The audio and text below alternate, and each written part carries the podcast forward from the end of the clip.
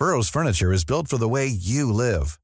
From ensuring easy assembly and disassembly to honoring highly requested new colors for their award-winning seating, they always have their customers in mind. Their modular seating is made out of durable materials to last and grow with you.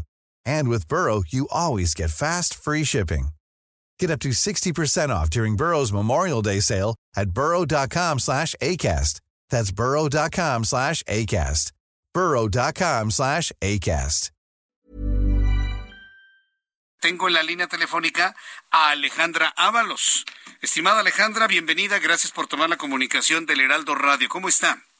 Hola, Jesús Martín. Muchas gracias por este espacio. Saludos a tu auditorio y pues aquí estoy. Eh, me siento muy halagada que tengan interés en saber acerca este asunto. Pues sí, porque puede ser el inmueble de, Alejandra Ábalos o de cualquier otra persona, pero importante en Alejandra Ábalos hacer esta denuncia y mediatizarlo. ¿Por, qué dejar pasar tanto tiempo desde 2016 o un año completo de, falta de pago de renta? ¿Por qué no se actuó con anticipación para pues, promover un juicio de desalojo conforme a la ley vigente de arrendamiento en la Ciudad de México, Alejandra? Bueno, porque cuando nuestro contrato llegó al término forzoso, eh, nunca me ofrecieron ellos una mm, terminación o un convenio de terminación de contrato en donde me dijeran la fecha en que se salían de la propiedad. Esto es muy importante hablarlo porque los contratos de arrendamiento o tienen una cláusula en donde se renueva constantemente o por lo menos por un periodo igual al que se firmó, o sucede que se vuelven indefinidos. Entonces, en mi caso, bueno, yo tenía justamente las dos. Gracias a Dios, esa, esa cláusula es lo que mantiene vigente el contrato de arrendamiento hoy por hoy. Ahora, el primer año eh, en que no se firmó contrato con ellos, pues ya surtió efecto eh, justamente la cláusula de, de que se renovó automáticamente y en ese año nunca hubo problema de falta de, de pago de las rentas. Pero el, el año siguiente sí porque fue cuando los militantes de Morena tomaron la propiedad pacíficamente y de repente ellos eh, pues me dijeron, ¿sabe qué señora? Pues nuestras cosas están adentro, no hemos podido sacarlas, pero por lo pronto vamos a seguir pagando la renta en lo que se soluciona este problema con, con la parte de nuestros militantes. Y efectivamente pasó todavía un tiempo más cuando ya se dieron cuenta ellos que no llegaban a ningún acuerdo, fue que dejaron de pagarme a mí las rentas. Pero si yo no, si yo, por decirlo así, este, estoy recibiendo rentas, pues no hay un motivo para la terminación del contrato. Eh, yo tenía de alguna manera este, que llevar la, la causa principal mía por la cual estoy eh, demandando al partido de Morena justamente es por el, la, falta del pago de servicios y la falta de pago de rentas. Si no hubiera esas dos cosas o cualquiera de esas dos, pues no tendría por qué demandarlos si me están pagando la renta. Claro, claro. Entonces, yo tenía que esperar a que efectivamente en su momento pudiera yo comprobar que, que pues ya no había mm, pago y, y ahí sí ya podría yo proceder también incluso a pedirles que ya dejaran la propiedad, que desalojaran este ya el pago de después de las rentas caídas o de los servicios que no hubieran sido pagados cosa que fue lo que lo que hicimos ya en su momento. Sí. ¿En qué zona de la ciudad se encuentra el inmueble y quiénes lo habitan? Sé que son integrantes de Morena, pero ¿son algún algún departamento especial o alguna parte especial del partido? ¿Quiénes son concretamente y por dónde está este departamento? Bueno, es una casa antigua de más de 100 años que de hecho está catalogada como inmueble artístico por parte de aquel entonces cuando yo lo renové de Limba, ahora es el INAS, y tengo este un uso de suelo de oficinas que también por la ley de 1972 eh, le correspondió en su momento a mi abuela y, y yo lo volví a ejercer este años después tuve la fortuna de que la ley eh, en ese momento pues había ese apartado que me daba la posibilidad de regresar al, uso de suelo original de la casa. Eh, entonces, yo tuve la fortuna de, ambas cosas. Eh, la casa mm, pues es, es bastante grande, yo creo que más o menos unos casi 800 metros cuadrados. Eh, quizá tiene poco frente, pero es muy profunda. Entonces, eh, esta propiedad está en la calle de Mérida 227, en la colonia Roma Norte. Y, y siempre he tenido giros muy diversos.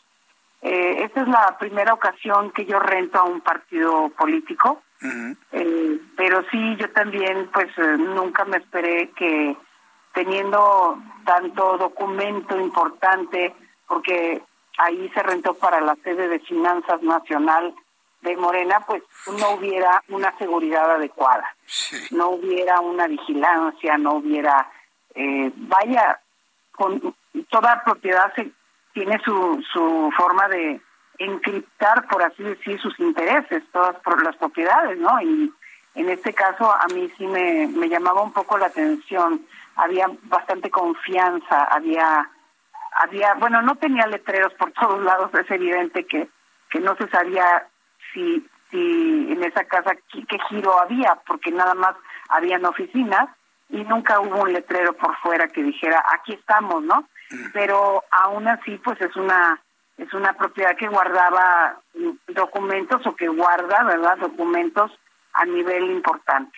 Ahora, en estos días después de la denuncia pública, este, yo claro, durante este año que, estuvimos en este litigio, eh, pues me enteré también que había una denuncia por despojo, ¿Ah? que esa denuncia por despojo la hizo el partido de Morena a la fiscalía.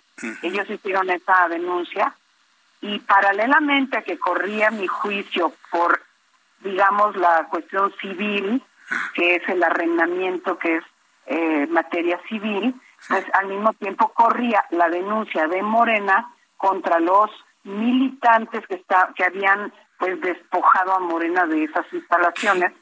y entonces, qué, intrincado está, ¿eh?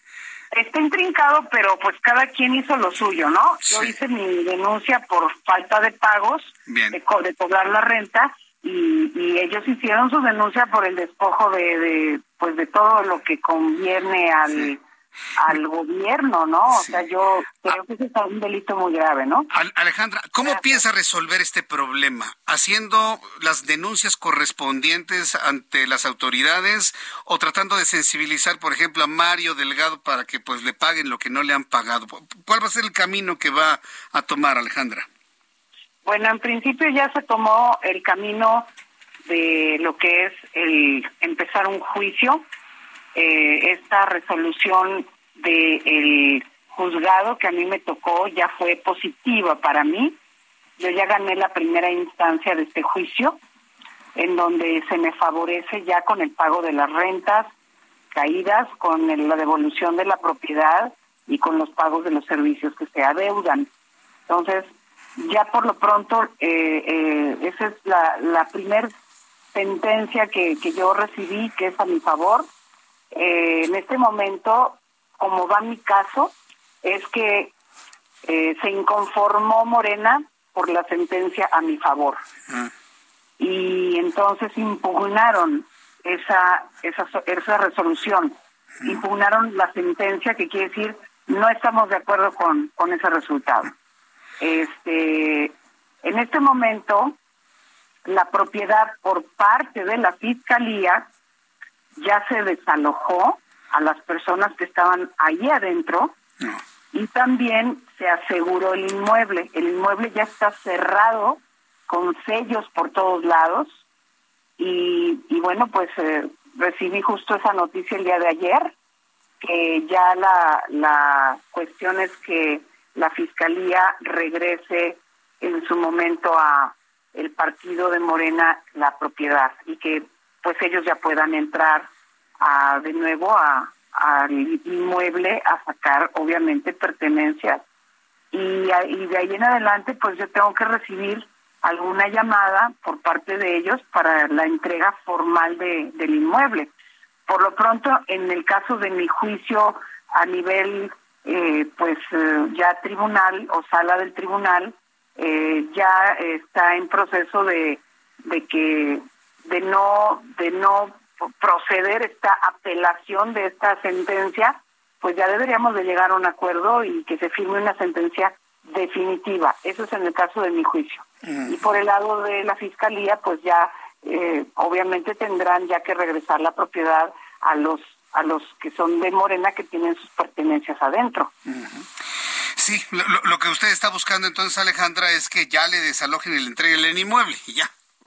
A otra cosa. De hecho, sí, ese es el objeto de la demanda. El objeto de la demanda es que desalojen, bueno, que dejen el inmueble ya en mi poder, obviamente las llaves, el, el inmueble sea una entrega formal y que aparte de eso pues se paguen todas estas rentas caídas y los servicios también públicos que pues eso eh, les atañe, ¿no? lo, lo demás pues ya es eh, obviamente volver a, a tener, eh, ya cuando recupere la propiedad pues tenerla ya pues lo mejor posible y remozada porque como la vandalizaron pues obviamente sí conlleva un trabajo de arquitectos o yo no sé cómo le van a hacer porque tienen que ser peritos especialistas en todo este tipo de, pues de casonas grandes que usted sabe que que son ya de más de 100 años y que están catalogadas pues no cualquier arquitecto ni cualquier este, albañil se puede poner a remozar una propiedad de esta. Ese va a ser otro problema. Pero bueno, ya, ya sería ya otra historia finalmente.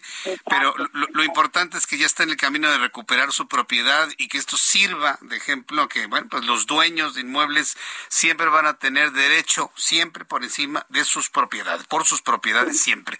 Y pues bueno, pues Alejandra, yo le agradezco mucho que nos haya compartido esta historia con el auditorio del Heraldo de México México, que por cierto estaba viendo en la historia que Alejandra Ábalos participó en La Voz del Heraldo de México en 1980, ¿verdad? Así es. Dice la historia. Y, qué bueno volver a reencontrar a Alejandra Ábalos en el Heraldo de México, ahora en esta versión de radio que tenemos, Alejandra. Exactamente. Años después, de hecho, estoy cumpliendo este mismo año 2023, 40 años de dedicarme a la carrera artística. Pues, este es mi aniversario 40. Pues muchas felicidades, Alejandra. Y bueno, pues aprovecho para preguntar qué planes hay para esos 40 años. Disco, música, presentaciones. ¿Qué, qué, qué va a haber de una de las mejores pues, cantautoras de nuestro país? Planeando.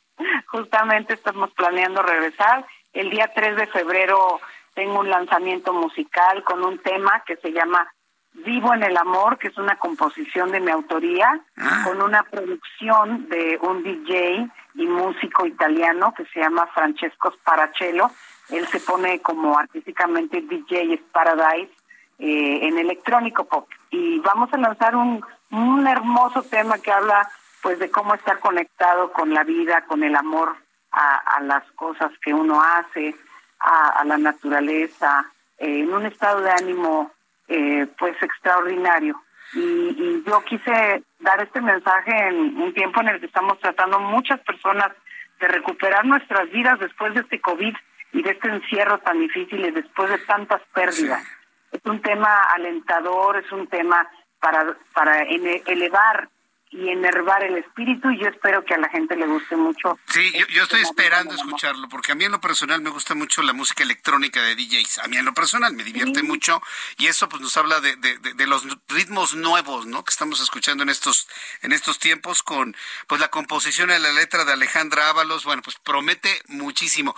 ¿Cuándo vamos a conocer el tema entonces, Alejandra? Me decía. El viernes 3 de febrero. Bien. Y una semana después hacemos la digamos, el estreno eh, del videoclip, que ya también va a salir antes del Día del Amor y la Amistad para festejar justamente eh, pues este esta vida, este año, este ya ves que ahora es nuevo año también chino, eh, es el año del conejo, entonces dicen que es un año de mucha fortuna, vamos a, creerlo y a, a empezar a visualizar esa fortuna en nuestras vidas y que de verdad este todo lo que sucede este año sea aventuroso para toda la gente, para toda la humanidad.